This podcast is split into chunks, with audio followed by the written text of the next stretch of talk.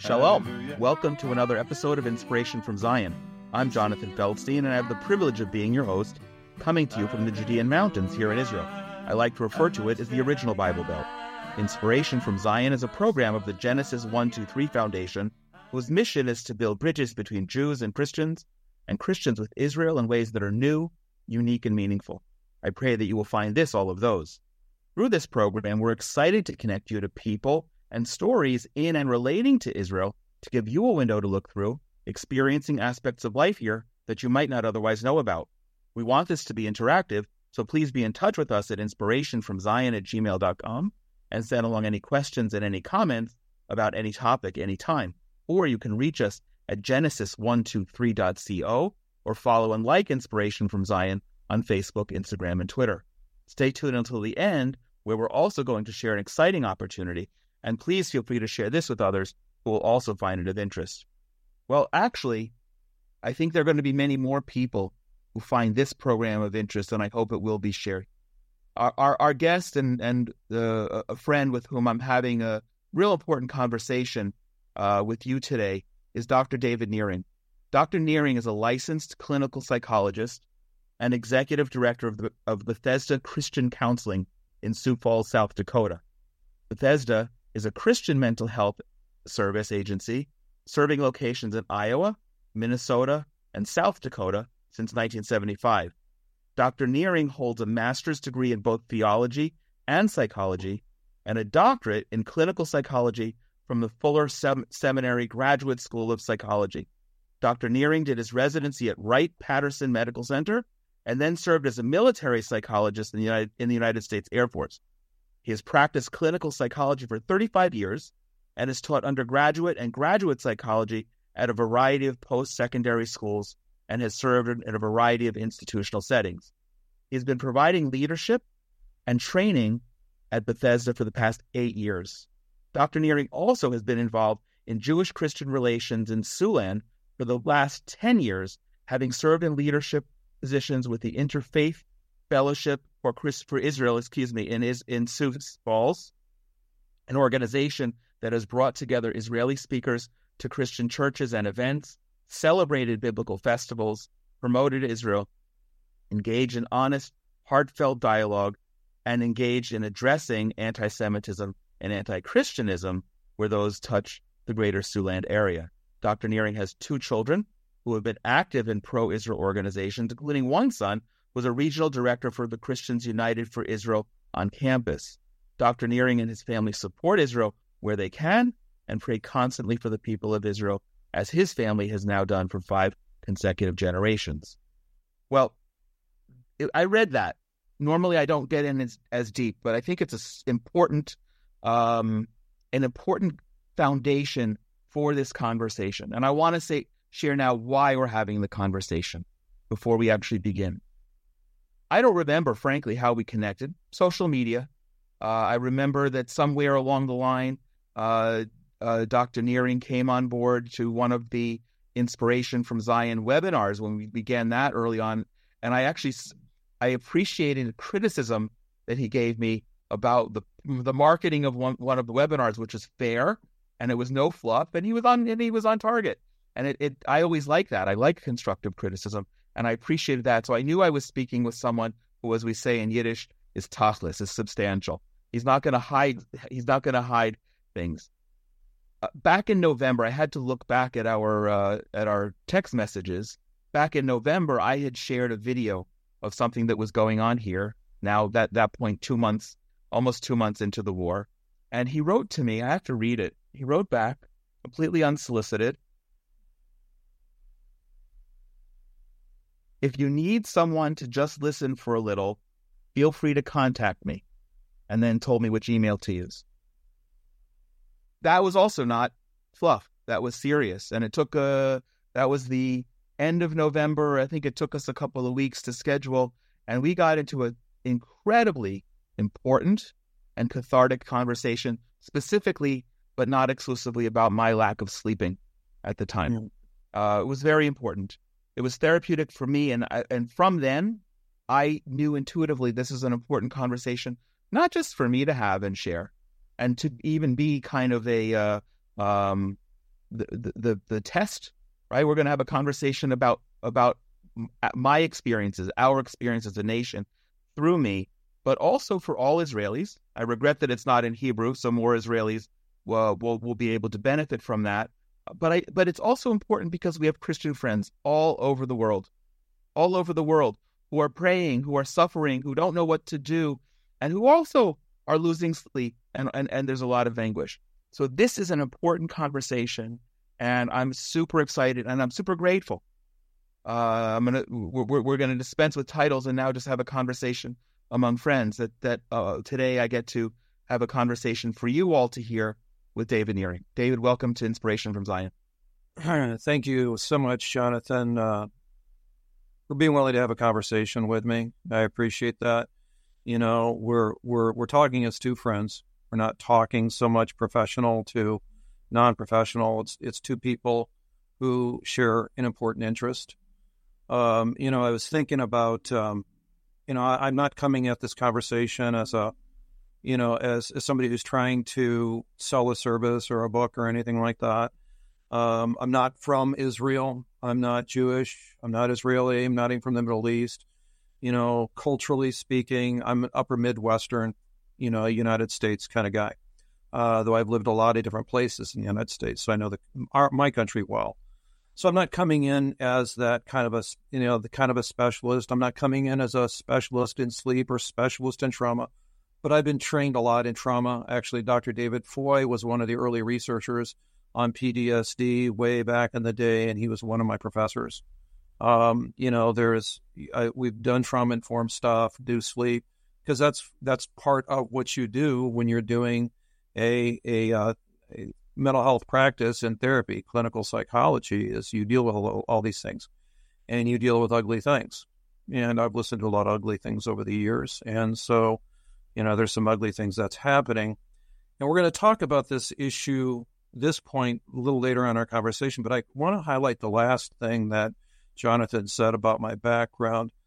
You know, particularly if you are a young Jewish Israeli, I want you to think about the fact that a hundred years ago, my great grandfather, Seymour Cutler, in a small town in northern Wisconsin, I don't know if any of you have ever heard of the the television show The Waltons, and they yeah. have this they have this uh, they have this uh, sawmill out back. Yeah, that was my great granddad. Wow. Okay, and and so for for a hundred years ago, there was a man in the middle of the night studying, praying for Jews in Israel, praying for you. And it's been my, you know, I was surprised, but it's my strong impression that a lot of Jewish people don't know that this was a thing. Nope. Um, yeah, it it was a big thing. Okay, so there's been five consecutive generations, and possibly before that. Okay, so God has had y'all on His mind for a long time in ways that you have no idea. So you want to think about that when we talk about these hard issues. That there is this, there's like I like to say now and again, there's an awful lot ha- uh, going on behind the curtain. Yeah, and I always remember that. So, so you and and I, John, we were talking about your struggles, and and um, so just kind of frame for me, you know, I, again in our conversation, and how you and I got start talking about your struggles. Yeah, it was really, it was really, but I, I don't even remember what it was that I sent you, but you immediately and graciously responded, "Let me know if you want to talk." and I and that was a, I it was I knew it was necessary, and I and, and I thank you and I thank God for that opportunity. It was important, and what I realize now, just as we're speaking, uh, we're we're it's the middle of February. We this past week we um, celebrated. I think is the fair word. The the the um, completion of my son's current service in Gaza with his with his entire unit and the Genesis One Two Three Foundation I should mention through the donations that we received, bought some very special gifts for uh, for the the unit. Uh, 85 paratroopers led by a Lebanese Christian Israeli, which is incredible. That's a different story. And when you and I spoke, that was a week before my son even went into Gaza. and we were speaking about how the trauma of this war was affecting me. And mm. I shared with you just before we started recording this that I can now do my upcoming book launch and media tour throughout America beginning next week because my son's no longer in Gaza and I don't fear the immediate the immediacy of a knock on the door. But but you op- speaking of the door, you opened the door and, and said, "Hey, do you want to talk?" And we were talking about my sleeplessness, and this was not a scripted. Now, just as this conversation that we're having now is not a scripted conversation, certainly nor was that. And you and I still have it, and I and I want I, I've been intending. It's two pages of notes that I took when you and I were speaking, which because it helped me a lot. It helped me a lot. I, I can't change my circumstances, but I can change how I behave and how I respond. And you gave me a lot of strength, encouragement, and that's why I wanted to have this conversation for everybody else. Right. And I had that idea of of changing behavior. You know, so many of these things have to do with what we call overlearned behavior, things that we normally do every day. And we get into these habits, and often there's bad habits that we get into. And why do we have bad habits? Because we're a human with a metabolism. You know, we're mortal. That's yeah. what we do. And but the thing is, is that you know you can live life intentionally, or you can live life by accident. And and living life intentionally means that you do certain things intentionally on purpose. I don't know of any group of people collectively that uh, are so focused on doing intentional actions than Orthodox Jews. And so that's already a part of your culture. It's something that is very intentional to include a lot of kind of seemingly you know, things that, that you may not have reasons for, you know, but you're going to do them anyway. Right. Exactly. Um, so when it comes to behavior change, there are things that are to be done. You do them intentionally.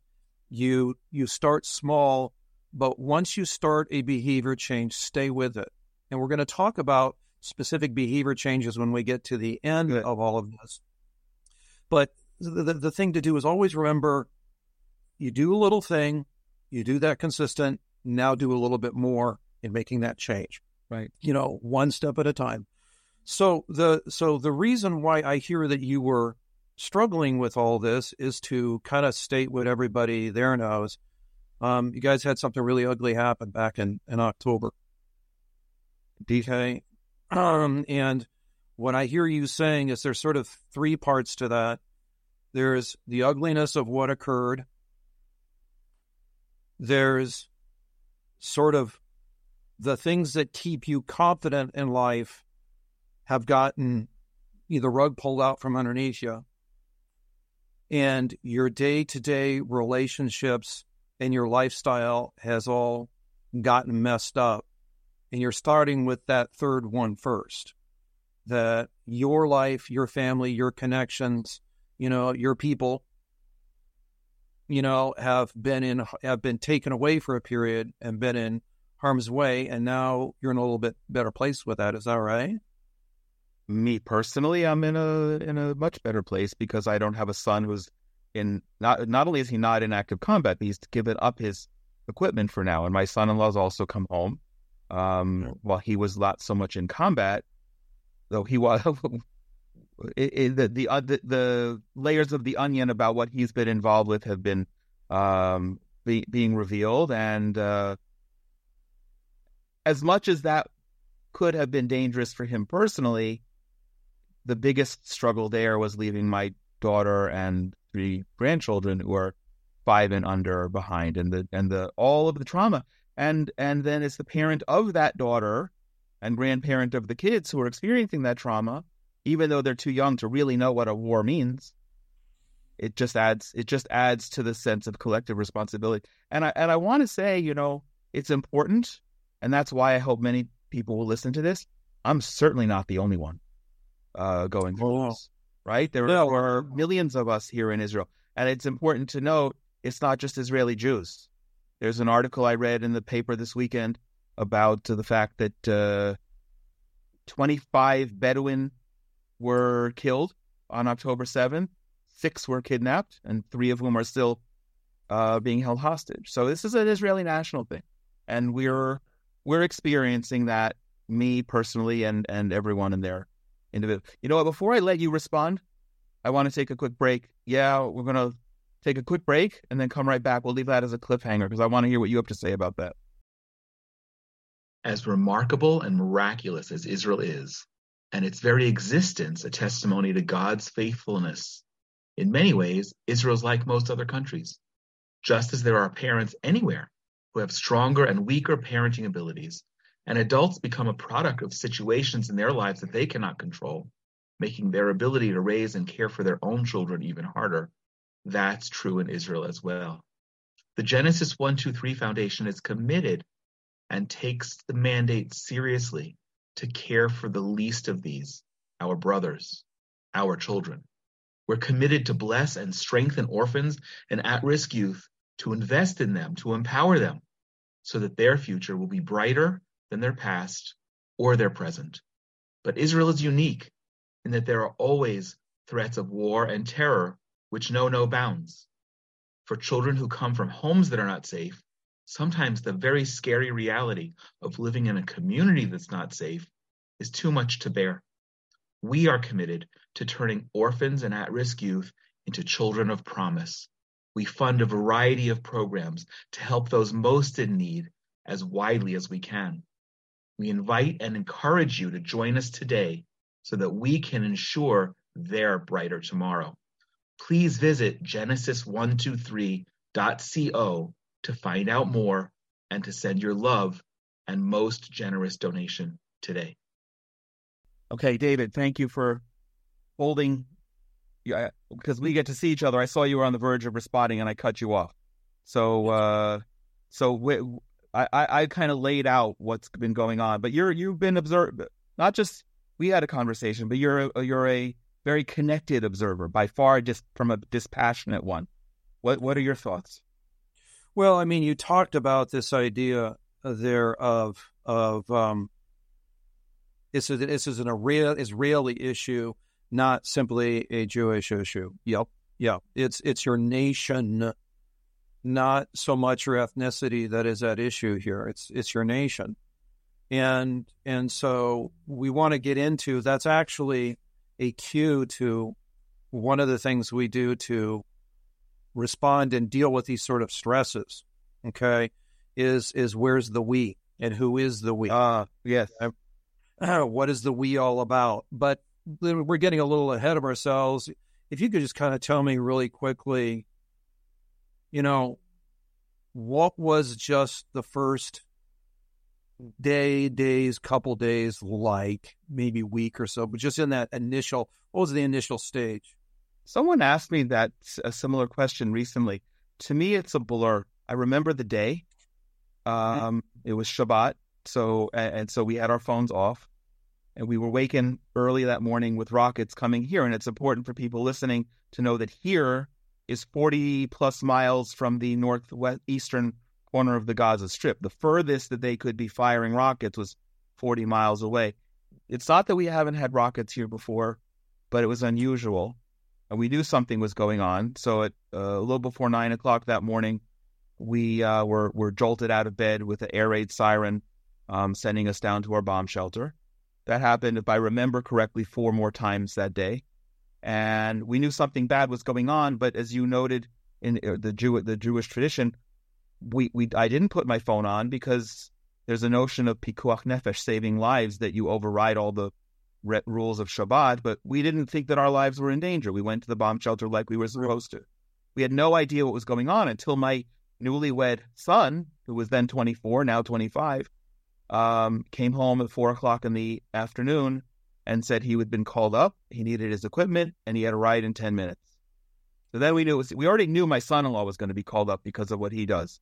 Yeah, uh, and, and, he was. We just didn't know that until after Shabbat. Um, but when we knew that my son was called up, wow, that. And when you watch your son getting picked up by a black car and then driven away ten minutes after, wow, that was traumatic. And then we still didn't know what was going on. Of course, the early reports were tens, a few hundred people killed, not 1,200. Uh, nobody knew about the breadth of how many hostages had been taken.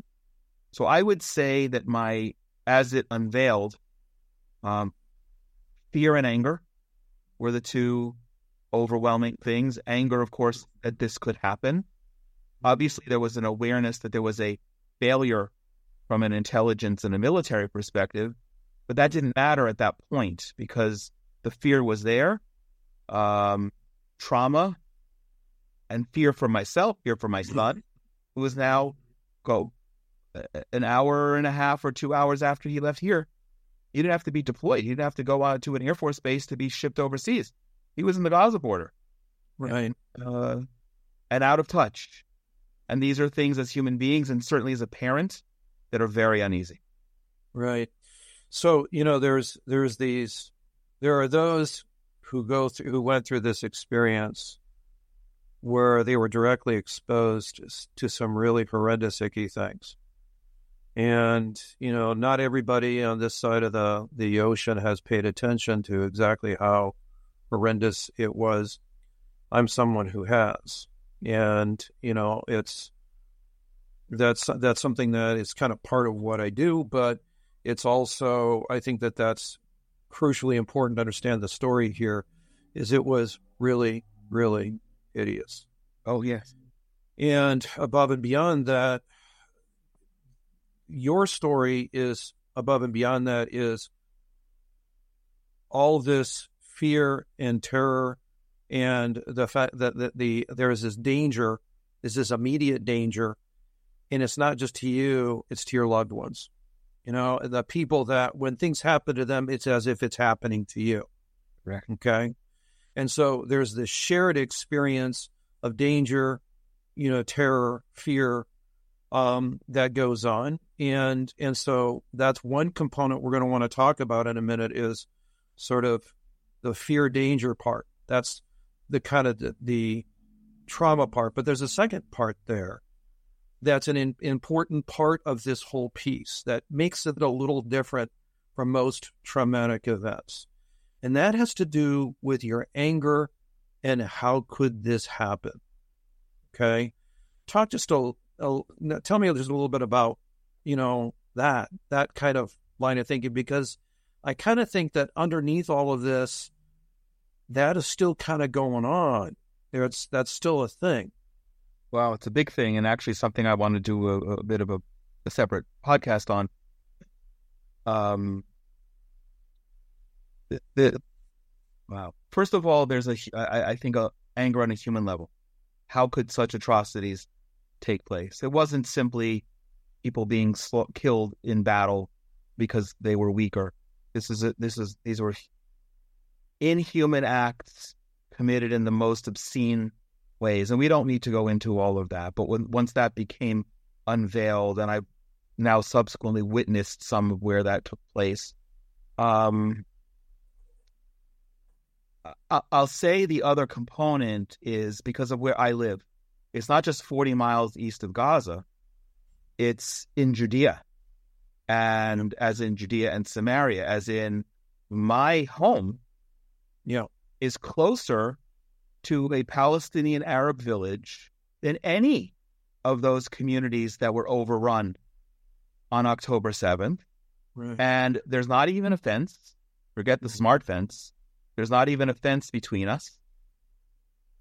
And we realize then, and now there's a big political social movement never to go back to October 7th, or not to go back to October 6th, rather, because until October 7th, we would have Palestinian Arabs come in our community on a regular basis, working in our homes. I can't count how many worked in our home. And we don't know who's a spy, who's giving intelligence to terrorists in the neighboring village.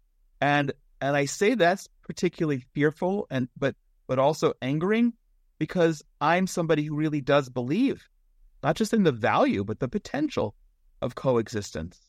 Right. And that and that uprooted that for me. And I'm not proud of it, but that's my reality. Um, the, so that that's a very strong underpinning of of what I still grapple with daily. Right. You know, I think it's important that you know that's that that's vitally important because it both loops back to the safety problem, the horror terror problem, but it also goes to the issue of okay, how do we regain our confidence in life? You know, um, given the fact that, I mean, that was, you know, that was sort of the purpose. You know, one of the things I did in in the military is, you know, I, I, I didn't specialize this. I wasn't assigned to it, but just part of my duties on a basis to know a little bit about psychological operations, because you need to understand what is the other side doing to do psych operations on you, and then my job on the basis to be able to address that some. Mm-hmm. And and so yeah, that's what that was all about was to undermine that confidence. So we, we need to kind of think about what's going to, you know, get back to a confidence that's sustainable. Because as you said, y'all are not going back. Okay. Yeah, that's done. Uh, and they, but part of uh, the beginning of addressing is you said, well, I'm not proud of that. You know, that's not an issue of pride or not pride. That in and of itself is not a value, it's a fact, it's an is. Okay. It's, you know, as, as, you know, John Adams said in our country, facts are stubborn things. Okay. um, and, and, and you, there's a, there's a good thing about being idealistic and principle based. Yes, live that way. But before you do that, you have to count the cost and inventory the facts. You know, there was a great rabbi in in my tradition who said no one starts a house without first counting the cost to see if he can complete it. Okay, and and you know that's uh that's a that's a big deal. Okay, you, you have to when you have a reaction and you assess that, you say, look, there's the village over there, and I don't know who over there is basically arming their semi automatic to come across the field at night. That's not a value or not value. That's a fact of life that one has to weigh. Correct. Okay. And that goes to the issue of most of the time when people have trauma, it can kind of be isolated. Okay. So that earthquake happened on that date, or that tornado flattened, you know, that town on that date, or, you know, this terrorist interest was this thing that happened there. That's not the situation y'all are finding yourselves in. There's an ongoingness to this whole thing yeah. that keeps you from being able to say, okay, it's over, I can move on, yeah. because the ongoingness keeps it present. The ongoing, so so correct, hundred percent. We are in the midst of a, a national trauma. I feel guilty having not left Israel yet, leaving Israel uh, this coming Wednesday, because I feel like I should be here. That go, that goes into a lot of, of the things that we were talking about in our that original conversation. Um, but you gave me some really good I mean, again, all these notes. I, I, it's been now two over two months. I'm still sitting with a scrap of paper. It's that important to me, really. And wh- where, remind me, but tell people who are listening, who are going through the, well, ha, even amidst this war, the trauma that's not ended yet, that we haven't even had the proper time to mourn and put in the rearview mirror. Where, how do we begin? How do we begin to go there? Well, it's that issue of confidence. What are you putting your confidence in? Okay. What gives you the sense that it's going to be okay? And is it a good thing to to have your confidence in your law enforcement, your institutions, your medical, your military, your government, government, government? Sure. Okay. That's one of the whole points of having a democracy or republic so that everybody can be invested in this organization, that they have some skin in the game and that cares about them. Okay. So it actually allows you to have more confidence in those things and they're immediate and you should, but you also have to understand that as you well know, those things fail. Yeah. Okay. You know, it's, it's, um, you know, it's kind of like in that movie, The Martian, where Watney is addressing all these space cadets, literally, and and and he says, you know, you know, once in a while, when you're in this situation, everything goes wrong. Mm. Okay, and and so you can have all these systems, you can have all these these things. Okay, that's great, but things go wrong. Things go south. Okay, because we're human. Things... We're putting trust in human things. And, yeah, and nothing is perfect. Right. Yes. There's this mortality thing. You know, in my tradition, Christian tradition, our word for that is fallen. World's messed up. All right. Okay. That's our that's our word. Okay. Uh, we have other words to describe that. We can just use that. But what it means is that the world is not what it is to be. Okay. That's what it is. and you're going to experience that up close and personal at times. And um, right now, you and in Israel are going through a time of that. And so, where do you find your confidence in? And so, yes, there's these institutions and these procedures, great. But, you know, look at what occurred. There's a, I think there's a, a more immediate, um, more important and more, more sustainable thing to put your faith in. Um, the second one of those is, well, who actually did respond on that day? Yeah. Was it not the people of Israel? Who, was, who were the ones that actually went out their front doors? Who are the ones, you know, doing WhatsApp and texting each other and calling each other on the phones? And, you know, I saw some reports of people in tanks just driving to places without orders. Okay. Just, you know, Israeli people being Israeli people. Yeah. Okay. And well, we're, we're more unified now than we've ever been in a very long time, and I, uh, yeah, that it, the the response on that level has been tremendous, and and we're getting. I, I can't speak to the whole country. I get a lot of encouragement as long as as much as I'm obsessed with the news. There are stories of heroism that are so inspiring, right. so inspiring that that strengthens me. Right, right, right. And that's coming from not any institution or practice or specialty or expertise. You know, there are people that have that, sure, and that's important. Yeah. But that's not the core. The core is that's your people. Those are your we. Yeah. Okay, that's your we. And the very problem that was going into that is that y'all had lost your sense of we because what makes you a we has has gotten gotten obscured Okay, that that that got lost. It all that's what always happens every time you lose your we. What makes you a we, and what grounds that in substance? What is that anchor? Okay, can I ask you a we? Yeah. So you, when we first spoke, you were making, which we'll get, I think, get to some of the really intuitive things that, as as Jews, but specifically Orthodox Jews, that help that we have this structure and grounding. But, uh, but uh, we, when you say we, as I'm thinking, we going back 4,000 years, right? Mm-hmm. And that's our history. Can you think, is there a, uh, I'm not saying it for any self aggrandizement, is there, is there a better sense of we ness? Is Amer- are Americans stronger as we? Are French people? Are, are Native Americans? Are indigenous people from Australia? Australia, is there a stronger we? Well, I think any group that has a long and established, and when when you have a clear sense of identity with a clear tribal group, with a clear culture, you're going to have a we. There's going to be a we there, and it's going to have some some um, there, there's going to have some history, some legacy to that, and that's what allows you to be feel like you're part of something bigger, so part of meaningful. That's what allows you to take risks. Okay, okay? you know it's you know Israeli soldiers singing Hatikva before they go into battle okay you know you know doing uh, uh, doing their their prayers you know you know daviding before they go in that's that sense of we and and most societies have that but but there's some cool disciplines that occur within orthodox judaism um, that happen a lot of times but no more so than on the day of pesach when you sit down at seder and you say those words we were slaves yes. in Egypt. Yes.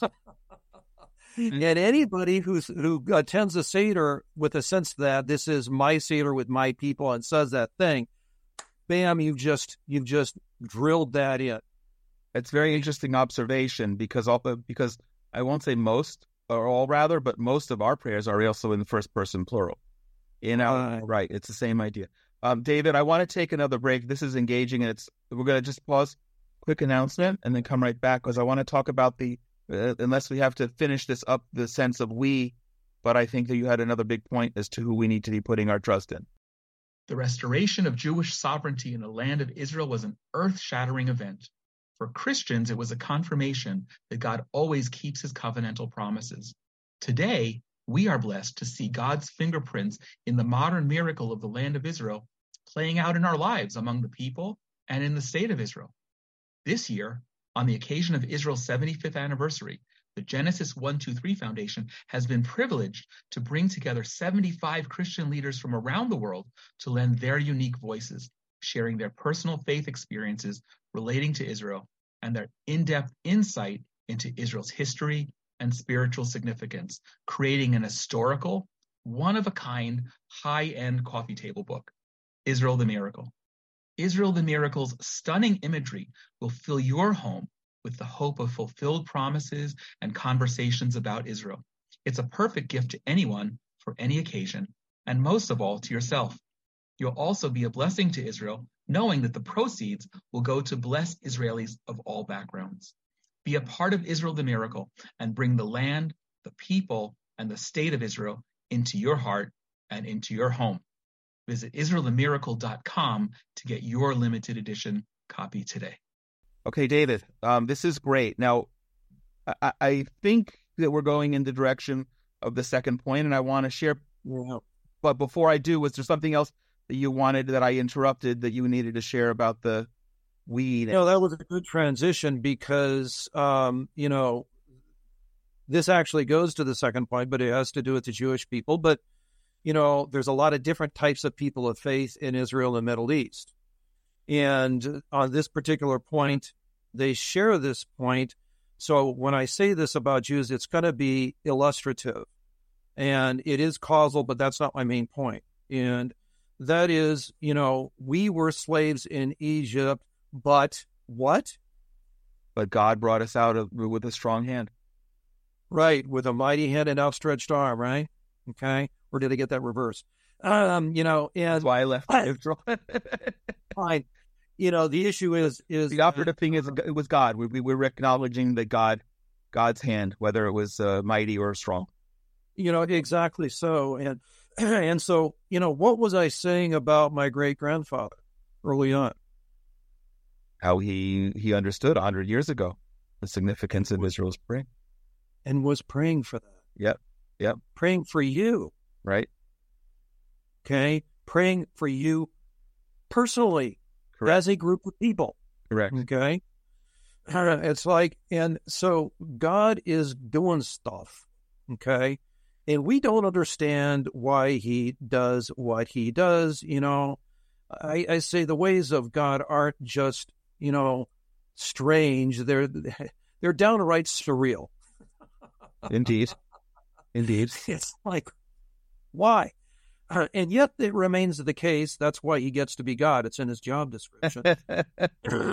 he wrote the job description also, so yeah, yeah. There, there's that. You know, and and so you know he's telling this grand and glorious and fantastic story, whose aspects and parts we just have no idea. Okay, on a good day, we might see pieces and scraps of it. Okay, but you know, we don't understand the, the grand story in all of this. But the thing is, is that, you know, the, the great and the, and the immediate and the biggest question for anybody who takes serious is why all that, why the horror, why the pain, why the, the bad. Okay. And on that, you know, I do think we need to draw a distinction between what I would say is something that is definitively evil. Okay. That is somebody or something that is looking to steal, kill, destroy, and distort, to lie to you and defraud you personally. That's what was happening in those those uh, uh, those villages, um, those kibbutzim on on uh, October the seventh. Yes, it was personal, and it was designed to create a lie in your heads. Mm. Okay, and it's pretty good at it. Yeah. Okay? And so it's important to understand there's that out there. And if you don't factor that into your thinking, you're going to misunderstand a lot of things in life and on planet Earth. But that's very different from bad things that God ordains in our life in the form of suffering, hardship, loss. Okay. Those go together. It's hard to piece those out. but it helps the question a little bit if you at least distinction distinguish uh, those two, draw that distinction, um, because God is not a man that he should lie. But there's a lot of people who will. Right. Okay? And and and so some of the worst things about this come out of the lies and distortions that come into our own heads that come out of these things. So don't put that on God. Okay. That part of it. Okay. There's plenty to deal with in the God relationship with all the awful things and, and just pain in life without adding that particular piece. Okay. Don't hang that on him because, you know, there's a plenty other people who are more important to to attach that to. That said, you know, the fact of the matter is um, the whole reason why uh, Israel is Israel, the reason why Jews are Jews is I don't, I don't remember who it was said. It was Nenya or somebody said something about, you know, Jews keeping Torah, um, you know, but Torah keeping the Jews. Uh, yes, that was actually a famous early Zionist leader who was a secularist. And he said, Right. more significant, not the Torah, more significant than the Jews keeping Shabbat is that the Shabbat has kept the Jews. There you go. Okay. And so there's been variations on that.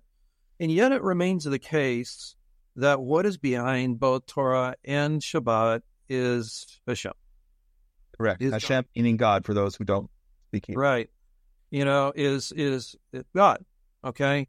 And and that indeed, you know, realizing that God is there moving good and for you, those kinds of basic truths are really important to remind yourself every day. Okay. In the face of those things that are so awful. Okay. Because those awful things are specifically designed to try to veto that understanding in your head, and they're very good at it. Well said. You know, I, I think you know this because you are connected. But since October 7th, there's been an incredible increase in Israelis um, getting in, back into ritual, becoming religious, uh, doing religious religious practices. And I and I was so eager to share this with you. We're we're recording this conversation on Saturday night as Shabbat just ended. But in yesterday's newspaper, the big cover, I'm going to take, I didn't even have a chance to take a picture or send you the article yet, is big, bold headline Faith after October 7th. 33, this is the result of a poll, 33% of Israelis have had their faith in God stronger as a result of this. 59% unchanged and only 8% weakened. But I think that's a good thing, right? If it really is, because you know, I, I think it, it part of it is this sense of yeah, the kind of the systems fell apart, and you know that is consistent with with the data that we see because you know as part of what I do, you know, I look at things like spirituality, religiosity, and and danger and risk, and I think that that is a tremendously good thing. The thing is, what's important to do is as you're as you're growing in that trajectory toward, towards God, keep asking the questions, but always ask the questions with a view to, and there are answers, and that those will be revealed to me at you know when when it's the right time. Okay. Wow. So yes, I think that it's important that you know there's all kinds of of of, of things operating here. You know, I come at this from the standpoint of an evangelical Christian who thinks an awful lot and there's all kinds of things happening that people are not aware of the significance of and there's no reason to get into those that's not the point you know the the point is is that that yes the game's afoot and god is doing things and he not only knows your address and phone number and personal information he actually knows each and one, uh, every one of you and knows you jonathan very very well and he cares deeply Yep. okay there is this thing that is a big deal in in in my religion. I think it's becoming more prominent uh, in in uh, Jewish circles. Is this kind of idea of fen, okay? And, You know, uh, Grace, favor, right, right. I was right. right? And, And and you know, it's it's um, there is that is an essential aspect of understanding God. There's the justice part, There's the mystery part. There's the pain and the sorrow and the hardship and the inscrutability part. And there's this part of God where he cares deeply and has gone to extreme lengths to demonstrate and to enact care. Okay. And yeah, that's a thing. And so it's important to really meditate on that as you're working on that relationship. And, and, you know, that is a essential part of the Jewish Christian conversation is, is understanding what all of that means. But the thing is, is that do that. So have that in mind. Um, you know, that, that idea you're, you know, the people of Israel, the God of Israel, and uh, above and beyond being Jewish, the God of Israel. Um, but then let's talk about some specifics here. Yeah, the first thing, yeah, are you ready for me to kind of talk about? Yeah, yeah. I was. I. I don't want to cut off your flow of uh, of thought about yeah. being where we're putting our trust, but now you're taking us really to the uh, some pragmatics finale. You know, yes. yeah. The the thing is, first and foremost, always remember that you will not function normally after something you experienced is profoundly abnormal. Don't expect you, yourself to. Okay? You have to understand that you're going to have trouble with, you know, fear and anxiety and anger and reactivity. That's going to be part of one's life. When you've had that, you're not going to concentrate. You're not going to be able to hold your attention. You're not going to be able to remember things the way you want, and and your memory is going to be weird. Okay, it's going to be things that really stand out very vividly, and then there's things that's like there's this haze, just opaque.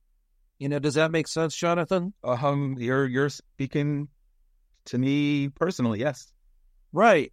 And and so your you know your sleep is going to be disturbed. You know you you're going to have you know your dreams are going to get weird. Okay, um, you know, I actually think you said something to me on that, but yeah, is that your brain, you know, your your your your subcon- your whole neuropsychological self is trying to deal with all this. It's trying to track with all this. So, yeah, and so the thing is understand that you know, that is what a normal healthy person does in the light of something so hideously abnormal. Okay? particularly one that's got ongoing ramifications. Um, you know, you're going to struggle with changing as a person. You already said one, and that I consider a positive one, drawing, drawing closer to God. But there's going to be positive and negative. And one of the things you do want to pay attention to are bad habits that become worse. Okay, coping mechanisms that might not be that helpful. And those coping mechanisms that might not be that helpful the reason why we do that is because it actually does help in the short run.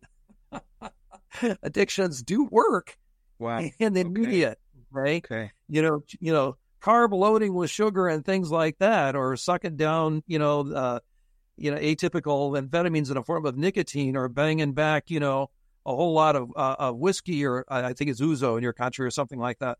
Um, you know, all of those are are things that are they do work and they do feel like they help you in the short run. And yeah, right, I get it.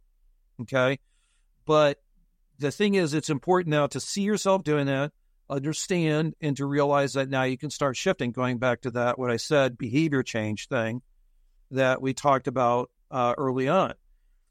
You know, uh, one of the biggest areas of this, of course, is sleep. And, you know, the tough thing about sleep is that most things you say you're going to say, okay, I'm going to now eat my dinner. I'm going to now relax. I'm now going to to to work. You can't really say, okay, I'm now going to intentionally make myself sleep.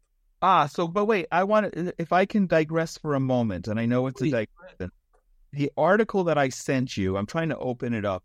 That was one of the things that struck me as being really profound and frankly unimaginable to me. That you could program your own dreams. You could program what you're going to be thinking about and therefore the restfulness of your sleep. Is that real? Well, yeah, but uh, tell me, Jonathan, can you wiggle your ears? No. Right, but there are muscles in your ears that people can learn to wiggle their ears. Okay. Right? You know, you can do things with biofeedback and things like that. Yes, there are things that one can do to gain some what we call stimulus control over subconscious kinds of, of, of actions and activity, and that's fine. Okay. I am not, I have not seen enough research to know if you have truly long term efficacy with those kind of tactics or not. What okay. I do know, yes, you can do that. That helps. And that's one of those sort of helpful things you can do if you have really disturbing dreams. Sure. You know, people can learn that and people can be taught that. Um, but the thing is, is there's a reason why your brain is doing that subconsciously. Okay. So while I think one can do that, and I think there's some real relief, and I think that if you can get some help with with nightmares and stuff with that, that's fine. Okay. You're probably going to have to have somebody there locally teach you how to do those things. Okay. But I think more to the point is to understand that we're built for sleep to be subconscious for a reason. Okay. And the the way I like to describe it is you're, you you sleep in cycles. Okay, there are these ninety minute cycles that happen, and the and there's these different stages of those ninety uh, minute cycles that then change throughout the, the night. But the whole idea is that your sleep cycles are kind of what I like to say a combination of a administrative assistant and a cleaning person who comes in at night. So imagine, if you will, an attorney's office or real estate office or something like that, where the attorneys are really, really busy and they're focused on their cases and they leave the office a mess at the end of the day. Okay. Not that that would ever happen in an attorney's office, but just imagine it might possibly be the case. So everybody's got papers all over their desks and there's trash on the floor and pizza boxes and things like that from a busy day in the attorney. Then somebody comes in at night and then what they do is they clean up and they pick up and they file and they put things away and that's your your your system doing what's called memory consolidation, which is learning the right things from the day's events. Okay. okay. Now, so you're you're you're you're you're doing that, and that's what your dreaming is. Your dreaming is your brain kind of cleaning up the learning from the day. It's dealing okay. with the emotions. It's dealing with the events, et cetera, et cetera. Well, the problem is, is that sometimes that person who's working and I comes across, across a problem they can't deal with. This person's cleaning up and picking up and they find a dead body on the floor or something. Okay. They're not going to keep doing it. What are they going to do? They're going to call management. Okay. And what happens when you get that call from the your system, from the cleaning person, they're calling management, and you kind of have that bing, wake up right in the middle of the night. You don't sort of drowsily come awake. Right. They, right. Okay. And often there's that thing in the gut or in the chest or in the body, someplace where it might have some anxiety. Maybe not. Sometimes you're just awake. Okay. Other times you have these this this uh these this body reaction. And what that is is that you're you in yourself have run across a problem you don't know how to solve or resolve. Okay. Okay.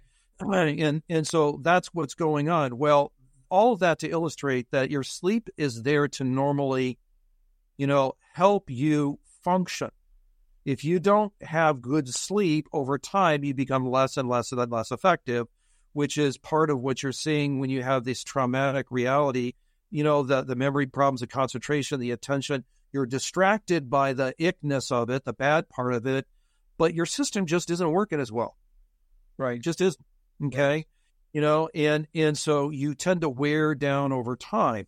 So the there, so there's two levels of this. There is okay, what is bugging me? What is about this that's bugging me? Okay. And that's where it's good to you can do things like journaling, write things down. When you wake up in the middle of the night, you have a, a pad of paper right by your your table where you you know those thoughts that are right there. Yeah, get them right down on okay. paper and the reason why is when you've done that, you know, you yourself can say, okay, I don't have to now stew that, remember that. Right. There, it's done. Okay. I can deal with this, you know, when I get going in the morning. And then you can look at that in the next morning and say, okay, can I work this through myself? Or is there a trusted person in my life I can go talk to? Okay. You know, is there a family member? Is there a rabbi? Is there a priest? Is there a pastor? You know, is there a counselor? Is there my best buddy that I can talk about these things with? But what is important is to have somebody like that in your life. And if you don't have somebody like that in your life, that would be a good to do a thing on your your list. Is okay. who's going to be the person that you talk to in life about stuff. Okay. Doesn't have to be a licensed professional. You know, my sources tell me that right now those sources are stretched pretty thin in Israel right now. Well, not only are they stretched too thin, but also everyone's going through some level of trauma. So right, and and see the and that is the second problem. As a quick aside, is that normally those people who do those things professionally, they get to have this space of safety and okayness, and they do the self care to make sure that they're okay for everybody else. Um, you don't have those conditions right now, nope. and so many of those things that typically um, attend to being able to do self care and being okay, et cetera, et cetera, suddenly those are looking more like luxuries and not just day to day necessities. Okay. Which brings me back to the early part of my conversation. Yeah. Who are your people? Who is your we? And what is your God? Friends, Israel's at war, and the war may get worse before it gets better. Much worse. It's going to be a long war because the enemy is the epitome of evil. It's not just a matter of overcoming troops on a battlefield, but overcoming a theology, an ideology, an evil one. While the Genesis 123 Foundation has been overwhelmed with the support of so many donations to the Israel Emergency Campaign, there's so much more that needs to be done.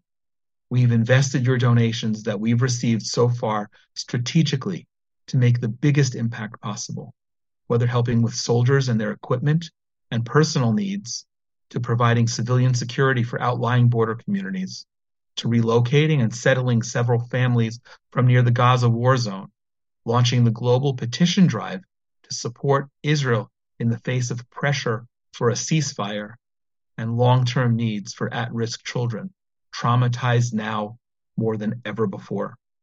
Please take a moment to pause this conversation right now and go to love.genesis123.co and donate generously.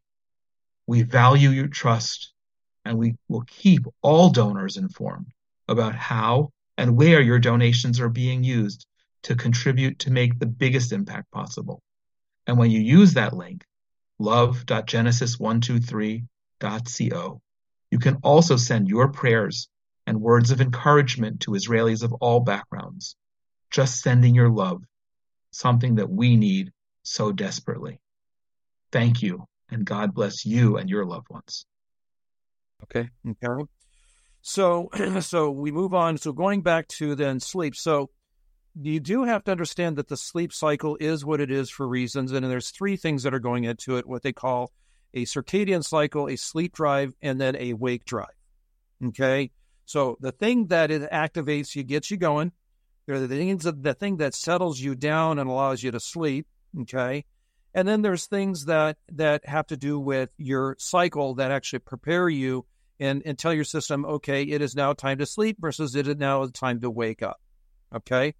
So there's a lot of different things that that I do. I right now I'm using Charles Stone's card that I picked up in a so you can go to his website, but he's actually a consultant. So he's not it's not particularly um, sleep oriented, but he does have that as resource. If you want a resource online, I would suggest sleepfoundation.org. They have some resources there.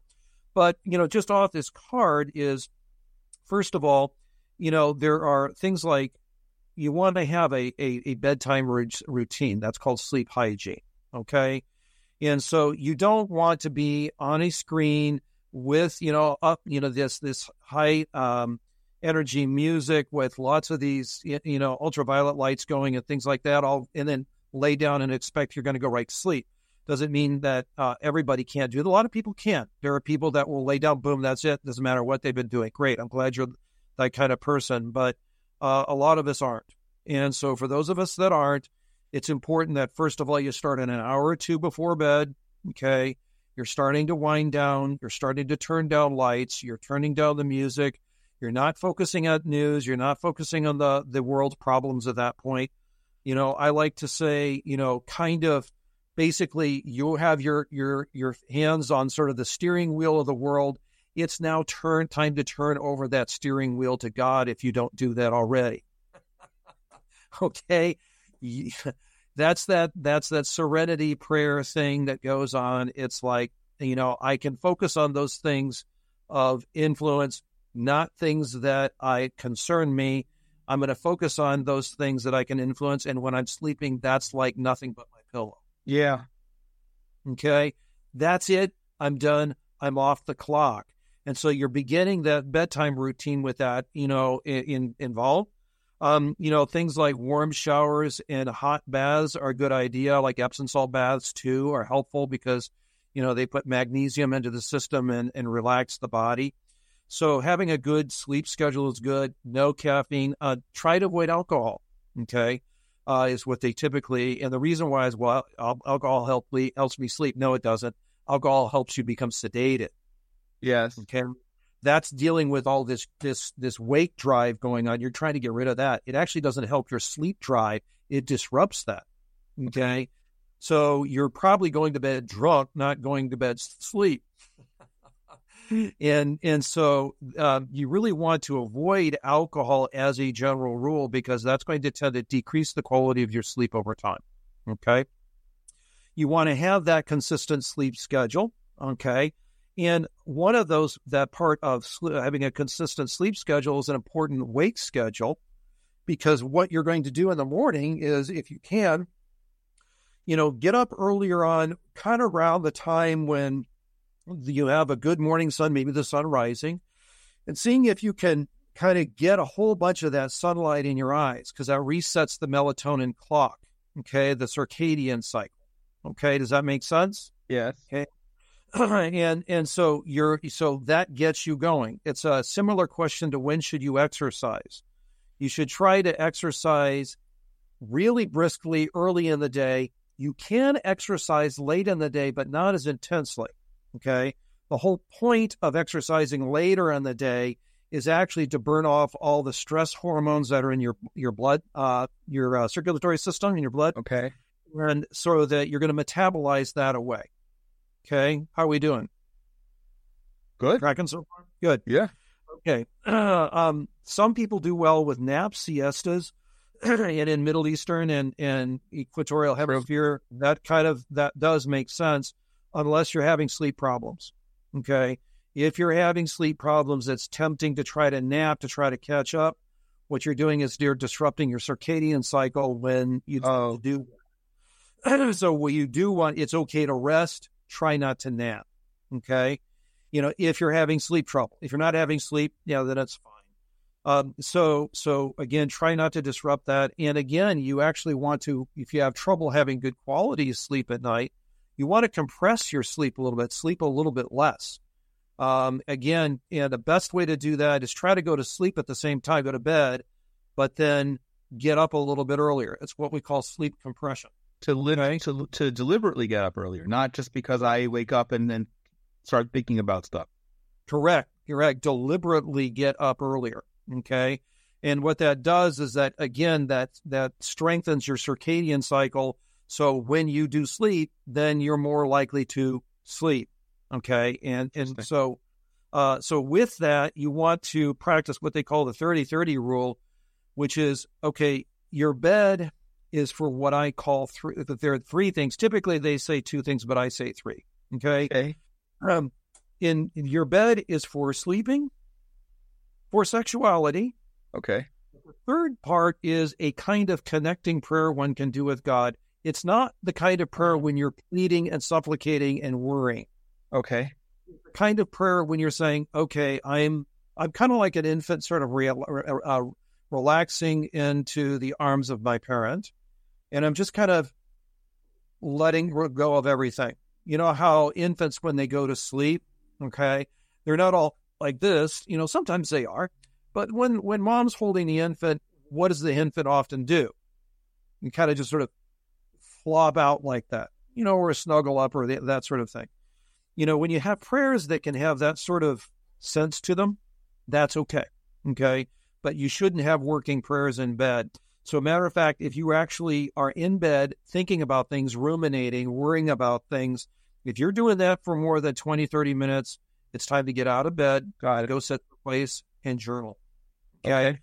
Right, right, right, right. Okay. And what you want to do is you want to you want to stay in that place until you can say, okay, I can put down my pen. I'm ready to put down everything. I'm ready to set things aside and let go. Not solve everything. You're not. You're not going to solve it. Right. But can you say, okay, I can now stop and be off the clock? And particularly when you can do that, and then maybe even just do light reading, okay, not Tom Clancy, okay, but something that's that's that's sort of a a restful thing, even a boring thing. Okay. Okay. Boring you can do. When you start nodding off, as soon as you start nodding off, then head to bed. Okay. All right. But try to get up at the same time that you originally planned. Got it. Okay. Now this is tough. This is hard. You won't Yep. like this.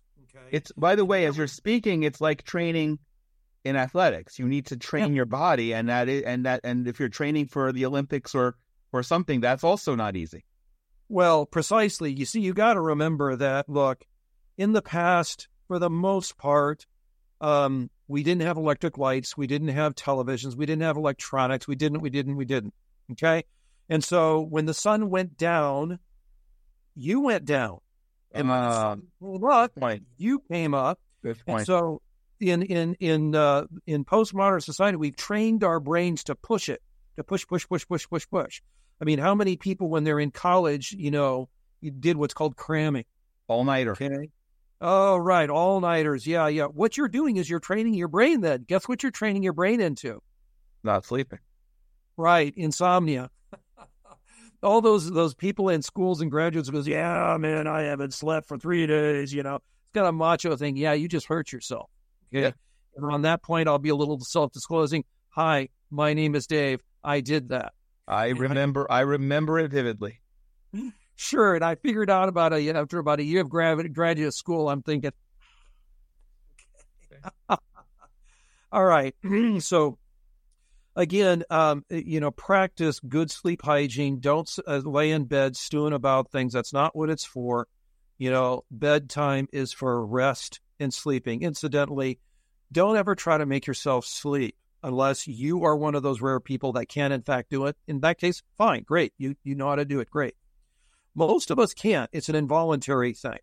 Okay, you know, it's it's like trying to make yourself not think about pink elephants. Okay, now stop. Don't. Okay, it's it becomes an involuntary reaction, and then when you try to do it hard, you actually engage that wake drive, and that disrupts your sleep drive. Sure. Okay. So when you're in, when you're trying to be there, you're resting, which is why you want to take care of all, all the other problems first. Now it's time to rest. Okay.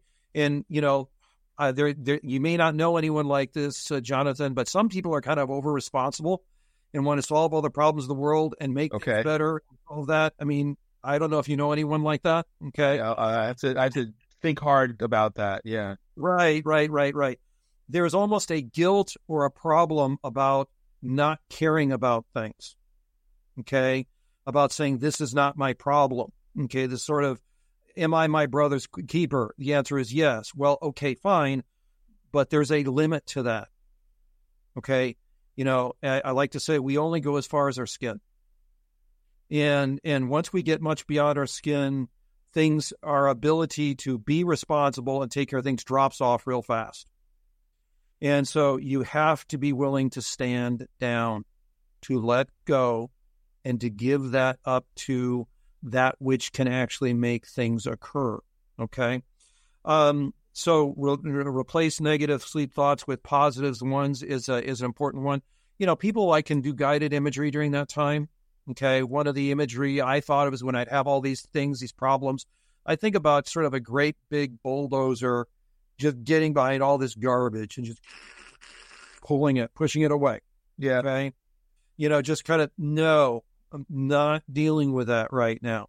You know, other people can do well with, you know, imagery. You know, Psalm 23, okay, is you get a lot of this, this, um, this imagery in the Psalms that is just really rich with standing down.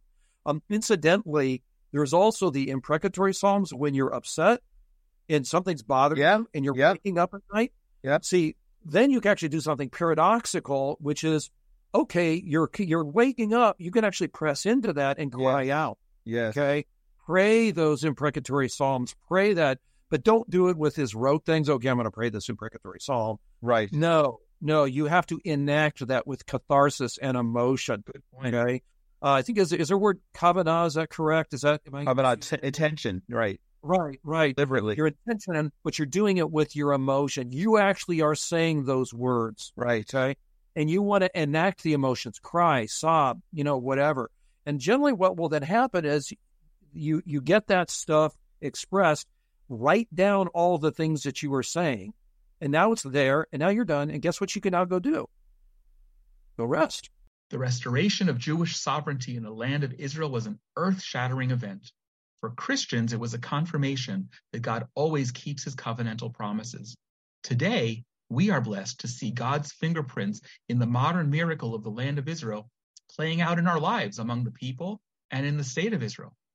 This year, on the occasion of Israel's 75th anniversary, the Genesis 123 Foundation has been privileged to bring together 75 Christian leaders from around the world to lend their unique voices, sharing their personal faith experiences relating to Israel and their in depth insight into Israel's history and spiritual significance, creating an historical, one of a kind, high end coffee table book, Israel the Miracle. Israel the Miracle's stunning imagery will fill your home with the hope of fulfilled promises and conversations about Israel. It's a perfect gift to anyone for any occasion, and most of all to yourself. You'll also be a blessing to Israel, knowing that the proceeds will go to bless Israelis of all backgrounds. Be a part of Israel the miracle and bring the land, the people, and the state of Israel into your heart and into your home. Visit IsraelTheMiracle.com to get your limited edition copy today. Let's see anything here that you know else that's that's really important. Uh, looking at my cheat sheet here. You had uh, alluded uh, to exercise, which was a, well, the first time we spoke, which is a challenge for me because yeah. full disclosure, I, though it sits here on my desk, the note I don't do that sufficiently. And well, when you say, let me ask you a question. Yeah, diet and exercise are are hugely important. To quote somebody, um, the the the diet and exercise. So exercise for a minute. When you think of exercise Jonathan, what do you think about? Well, for me, first of all, it's physically moving, uh, getting my body out and moving and doing something other than sitting at the desk, uh, right? Which is which is critically important today because it was Shabbat. I deliberately walked up seven flights of stairs um, and felt as I'm doing it, yeah, I can do that, and I should do it more frequently. So it just becomes routine and it's easy, and therefore less less strenuous. Yes, uh, right. Yeah, less onerous. You know, right. what you're, you're doing there is doing what I call building gumption.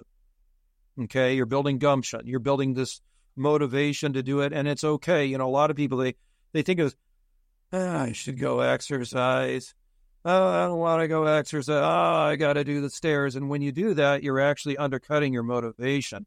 You're you're exactly right. Exercise starts small and simple and every day.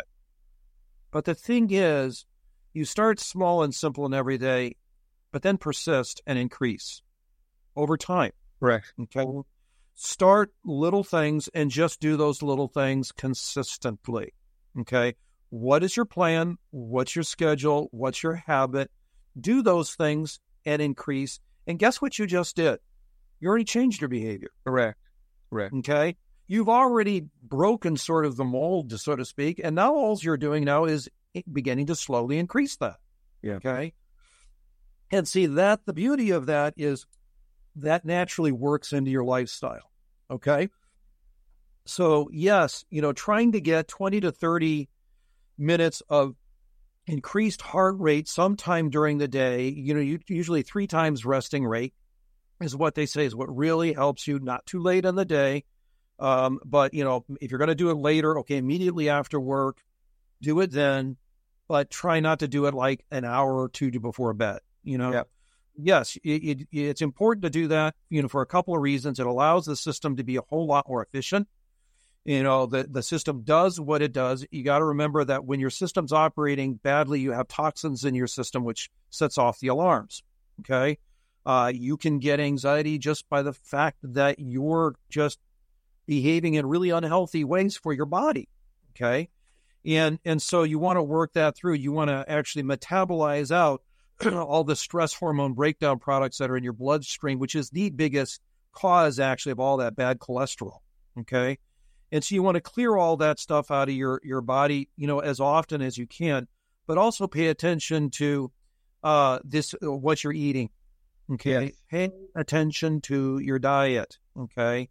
You know, caffeine, you know, not good, but also just a lot of junk food that creates all of these toxins in your system that will then cause you to actually have those alarms going off.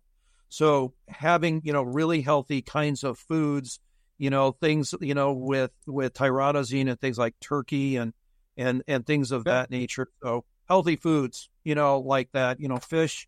Uh, you look, your typically your Mediterranean diet, you know, with kosher foods actually is pretty good. Okay? Yeah, it actually takes you along those lines. So pay attention to that. A lot of other things too. You can look online. Um, there's a lot of ideas there. Uh, play with this, um, but realize that don't not do it. Okay, do those things that take care of you. Watch your thinking. Watch how you're framing things. Avoid these universalize all bad, all terrible, positives and negatives. Watch your self care. Watch your putting your your um, your faith your your faith truly in, and uh, loved your loved ones. You know that first of all, thank you uh, again. Renewing and important for me. Um, just the your last comment reminds me that the, there's been a lot of comments, memes going around here on that same notion that we have to take care of ourselves first. It's like the when you're on the airplane, the when they tell you that the oxygen mask is going to fall down, you got to first put it on yourself and then help whoever you're sitting next to. And we've been getting a lot of that, um, and and it's something you're aware of. But going back to my earlier comment, it's me, it's my immediate family, it's my daughter and and and her kids, and and which is I suppose my immediate family, and um, and then our community in the whole. But I'm not going to be as effective if right. I'm not being healthy, if I'm not sleeping, I, I won't have the ability to do what I need to do with my with my work, with my in my sense, my work is important advocacy, but just to be healthy and be in a place where I can be of assistance to me and myself and then my family as well. Yeah, think of it as is, you know, we were talking about exercise, but in life, on self-care, in all these things, it's going to be a jog, not a sprint. Excellent. Okay you've got to pace yourself. Okay, you, you got to feel your body. You got to feel your limits, and you you push a little bit and then back off a little bit. You know, you can't push, push, push, push, push. Correct. But let's you know we deal with that in psychological responses to to catastrophes. You you, you got to look at the responders. Um, yes, initially you do that big emergency response, but now ease off of that. It's time to ease off. You're in for a long jog, jog Okay, not sprint. And and because we, as we're speaking, are more than four months into this trauma, uh, with no end in sight, and and honestly, tomorrow it could get worse, much worse. Um, we can't we can't sprint because it's not there's not an end in sight. We need to be trained in a place physically, emotionally, and then and all that, uh, dietarily and, and, and spiritually and ultimately all that is uh, trickling down and impacting our sleep and our behaviors. Well, you have this word called halakha that might be important in your circles. Okay, uh, the the laws, yeah, and that's coming from the word which means to walk, right? It comes from the root of the word to walk. Wow, very good, excellent. Right. You know, so what we're talking about, we're talking about that is the walking. Yeah. Okay. You know, and and uh, you may not know, but way, way back in the earliest part of Christian tradition, we we also had a word for our movement that had a lot to do with walking. The way. In other words, the way you should walk. Okay, the way you walk. And and so this is the walking. This is a long walk. And you know, you're gonna sometimes you jog. There are times you when you sprint, try not to sprint for too long, you wear yourself out. Um, you rest, you know, you take a minute to rest for a little bit. There's tradition surrounding that, but it's a walking. Sometimes you crawl. Yeah, excellent. Okay. Okay, so you crawl. Keep walking. Okay. Where are you walking? With your people to the dest- destination that God has for you. That is where you're headed. Keep walking. You got to remember It's already baked in. In the end of the day, after everything's done, it's going to be okay. Really, it is. If it doesn't feel okay and doesn't look okay, it's because you're not at the end yet. Okay. But it's going to be okay. It's encouraging. We need, I need those words. And I hope other people listening here. That's why I hope many, many, many Israelis will listen to this and, and our Christian friends who are no less troubled than, than many of us and further away. Oh, sure. Yeah. Yeah. David, sure. Um, thank you for your graciousness, the fan, the, the time, um, all of the tremendous insight, your sincere caring. I mean, this is, this would not have come out if you didn't. You, it was not a uh, platitude that you asked me if I if I needed mm-hmm. to reach out, and and I re- appreciate that, and I appreciate you sharing that insight today and inspiration from Zion. Hopefully, for hundreds or thousands or hundreds of thousands of of Israelis to get a, a little bit more grounding in this walk or run that is uh, that we don't even know what the end is yet. Yeah, you know, one one other quick thought. Of, I know we're at the end, but it, just a thought occurred to me. You know, there's this scene where Elijah is at Horeb and he's crying out to God. Okay, you know, I, I, and I and all, only I am left. Right. Okay. See, and and you know, God is not in the the fire or the earthquake or you know the the the uh, the, the, other uh, fire, the earthquake, or, or the storm, or wind. Um, and God says to Elijah, Elijah, there's 7,000 knees that have not bent their knees to Baal. Okay? What did Elijah just get done saying? I alone am left. God says, You're not alone. Have 7,000 brethren out there wow. don't know where they are. Wow. Okay? Do not forget in this, there's way more than 7,000 knees out there that are oh, yeah. bending their knees to Baal. Oh, yeah. Oh, yeah. Okay? You're not alone. Not this time. No, we're not. We're oh. grateful for it. David Nehring, uh, one of the most personal, intimate conversations we've had in three years of the podcast, and I'm just grateful for you. Thank you. Good. Thank you for what you're doing and keep it up. You know, remember it's still walking. Walk it out. Remember where you're headed. And um, yeah, a lot of us, we're not bending any knees to any Baal. Thank you, David. Well, just as a as a conclusion, we always end up with a reward for people for listening. Although sadly, it's it, it's a tongue in cheek. It's because the reward is listening, and this conversation especially so. But we're always encouraging people to engage and share this, and I believe that will happen uh, very organically.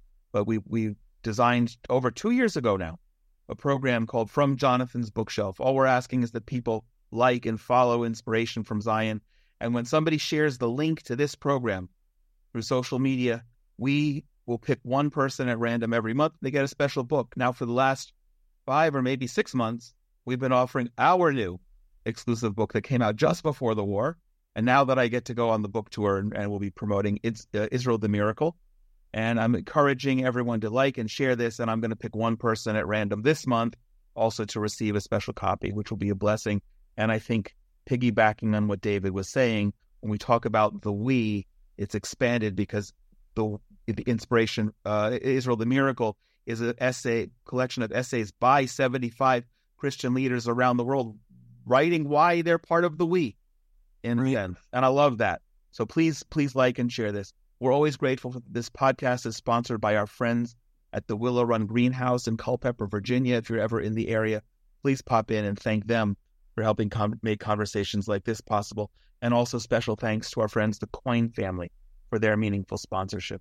Inspiration from Zion and all the Genesis 123 Foundation programs are made possible by donations. So please continue to consider joining us to help make make bridges and conversations like this possible. This episode, actually, full disclosure, was not sponsored by anyone, but from the beginning of the conversation and who that we is and who those responders were, I'm I'm dedicating it for we, for those who are the heroes, for those who um, are part of us, uh, whether whether biologically or grafted in. And I'm grateful for for everyone because we are stronger together, and that's super important. But I do want to invite everybody, if you like to sponsor a future episode in honor or memory of a loved one or special occasion, or your favorite uh, people, f- favorite God's chosen people, please be in touch with us at inspirationfromzion at gmail.com. We'd always love to hear your comments and questions as part of an ongoing dialogue and invite you to send them, uh, especially questions about traditional Judaism for our Ask the Rabbi programs. Please share this with others who will also find it of interest and continue to join us right here as we bring you more meaningful conversations about unique topics relating to Israel that you won't hear anywhere else. Wherever you are in the world, I pray that you and your loved ones are safe and healthy, and I send my blessings right here in the Judean mountains. God bless you.